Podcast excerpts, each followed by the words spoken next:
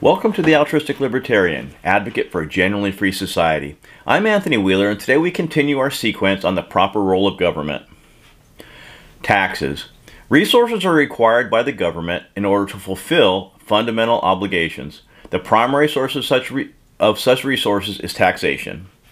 While the power to tax can be abused, as is done routinely in today's world, proper taxation is necessary if the government is to protect its citizens from criminals, foreign adversaries, and industrial externalities. In, the, in an ideal world, quote, the government technical apparatus would be so small that its maintenance would absorb only a modest fraction of the total sum of individual citizens' incomes. Then taxes are an appropriate vehicle for providing the funds needed by the government. They are appropriate because they are low and do not perceptibly disarrange production and consumption.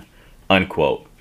When taxation becomes excessive, as it has in most countries today, the consumption of capital, via Social Security, all transfer payments, the waste and inefficiency of government operations, USPS, public schools, and countless bureaucracies, and the unnecessary restrictions placed upon society drug laws, for instance, results in a lower standard of, standard of living from what it would otherwise be. Quote, the power to tax involves, as, T, as Chief Justice Marshall pertinently observed, the power to destroy, unquote. Limits of democracy. Most people assume that democracy is the best, if not the only appropriate form of government. The United States has made it one of the cornerstones of their international policy as they proselytize it around the world. Americans somehow equate voting to liberty, when in fact democracy has effectively eroded genuine freedom for decades and will likely continue to do so. Ancient philosophers already identified its weakness, and I quote, For tyranny is a kind of monarchy which has in view the interests of the monarch only. Oligarchy has in view the interests of the wealthy. Democracy of the needy. None of them the common good. Unquote. Even though democracy is one of the ideological linchpins of Western political philosophy, the commitment to resolve the highest political decisions through mass voting is deeply flawed. And I quote, We have no intention, however, of making a fetish of democracy. It may well be true that our generation talks and thinks too much of democracy and too little of the values which it serves.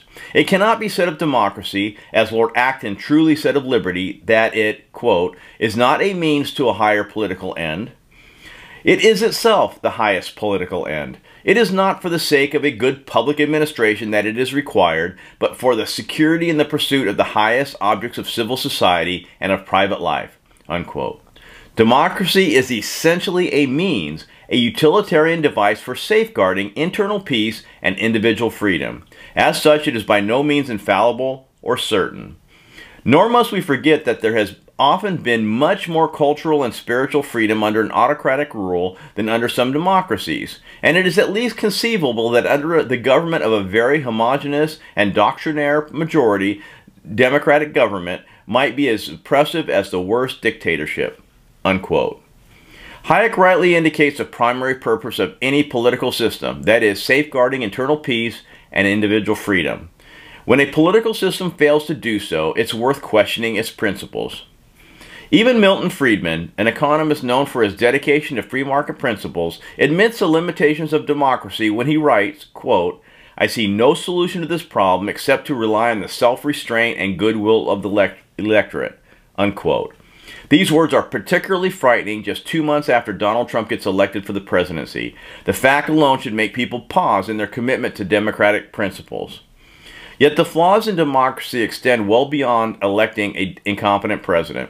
The voting mob is perfectly capable of making terrible decisions, ones that injure us all. And I quote, Democracy guarantees a system of government in accordance with the wishes and plans of the majority, but it cannot prevent majorities from falling victim to erroneous ideas and from adopting inappropriate policies which not only fail to realize the ends aimed at but result in disaster. Majorities too may err and destroy our civilization. Unquote. Aristotle provides such a scenario when he writes, quote, If the poor, for example, because they are more in number, divide among themselves the property of the rich, is not this unjust? No, by heaven, will be the reply, for the supreme authority justly willed it. But if this is not injustice, pray, what is? Unquote. In principle, democracy is unable to resolve genuine differences between groups and individuals without using force. Typical collectivist ideology justifies sacrificing one group in the name of majority rule. Quote, if taken seriously, the rights of man would make it impossible to reach a decision whenever two people's interests conflict. The difficulties are particularly obvious in political philosophy, which requires some principle, such as preference for the majority, by which the interests of some can, when necessary, be sacrificed to those of others. If there is to be any ethic of government, the end of government must be one, and the only single end compatible with justice is the good of the community. Unquote. Reference to some form of collective is common in political philosophy, whether it is a community or the Reich or some mythical majority where somebody must be sacrificed.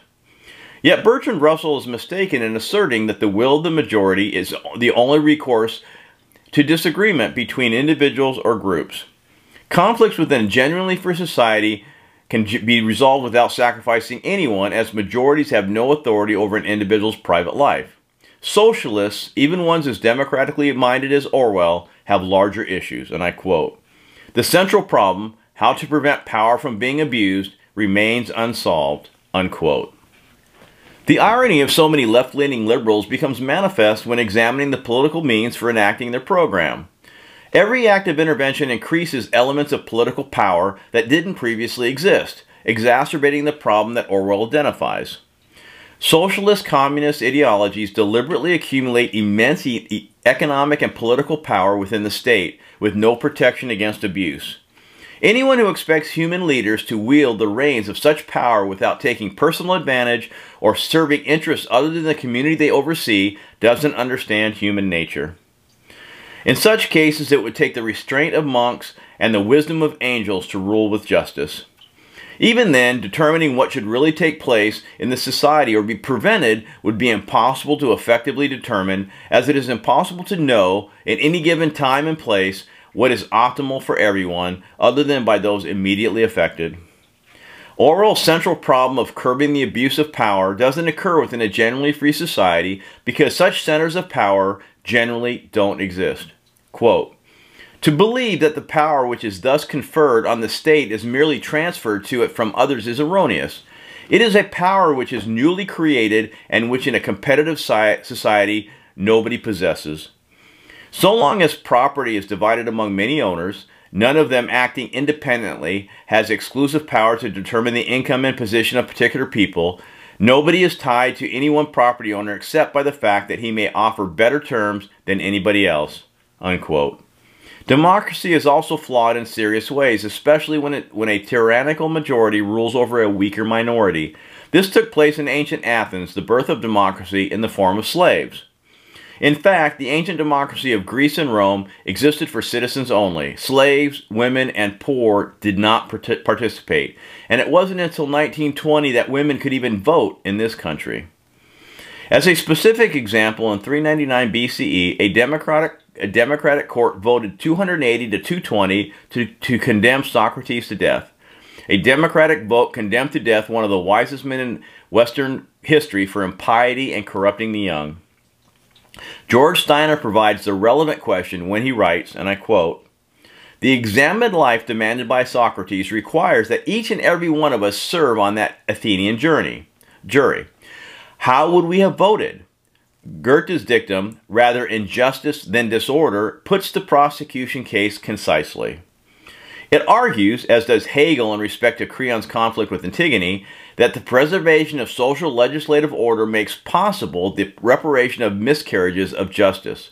Disorder, the dispersal of civic solidarity through anarchic individuality and the inner light, destroys not only daily life, but the eventuality of progress, of amelioration in the understanding and performance of justice? Is, is the price paid for autonomous feats of conscience too high? Unquote. Autonomous individuals do not threaten a truly free society.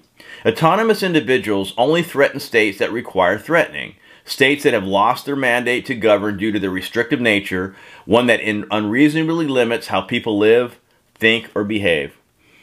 On the other hand, the possibility of a genuinely free society threatens the people who rule unjustly. including state bureaucracies, the undeservedly privileged, and the ruling class protected by its self-made and self-serving laws and regulations. But both order and justice can be achieved within a generally free society. On the one hand, social engineers lacking the ability to coerce would have limited influence, and on the other, anarchists would be equally prevented from dismantling legitimate forms of government. Order would be maintained without having to curb an individual's inner light. John Rawls disagrees and insists that despite the inherent weaknesses of democracy, majority rule should be heeded. And I quote, Yet majorities, or coalitions of minorities, are bound to make mistakes, if not from a lack of knowledge and judgment, then as a result of partial and self-interested views. Nevertheless, our natural duty is to uphold just institution binds us to comply with unjust laws and policies, or at least not to oppose them by illegal means as long as they do not exceed certain limits of injustice. Being required to support a just constitution, we must go along with one of its essential principles, that of majority rule. Unquote. It is unreasonable to expect people to quietly acquiesce to unjust laws and policies and then expect them never to oppose the law in some Ill illegal fashion.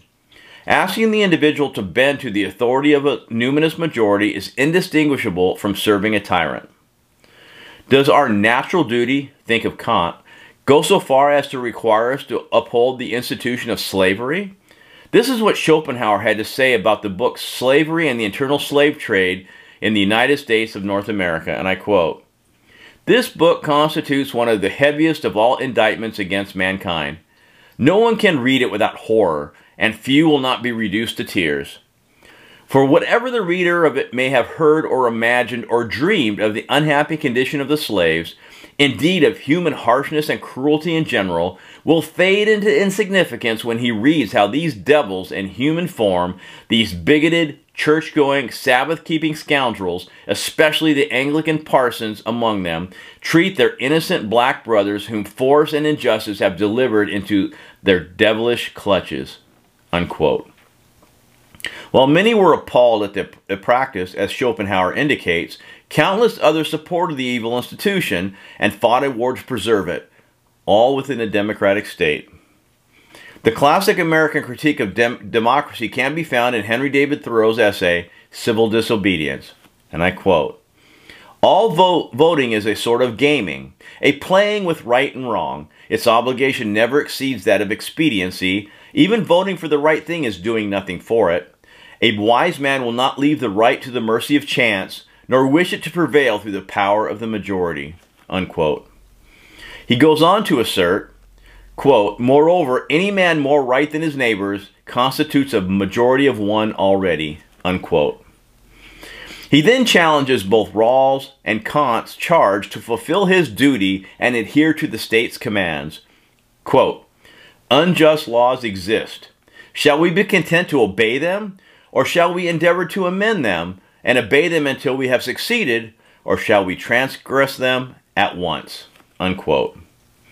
As mentioned earlier, such sentiments are rare today.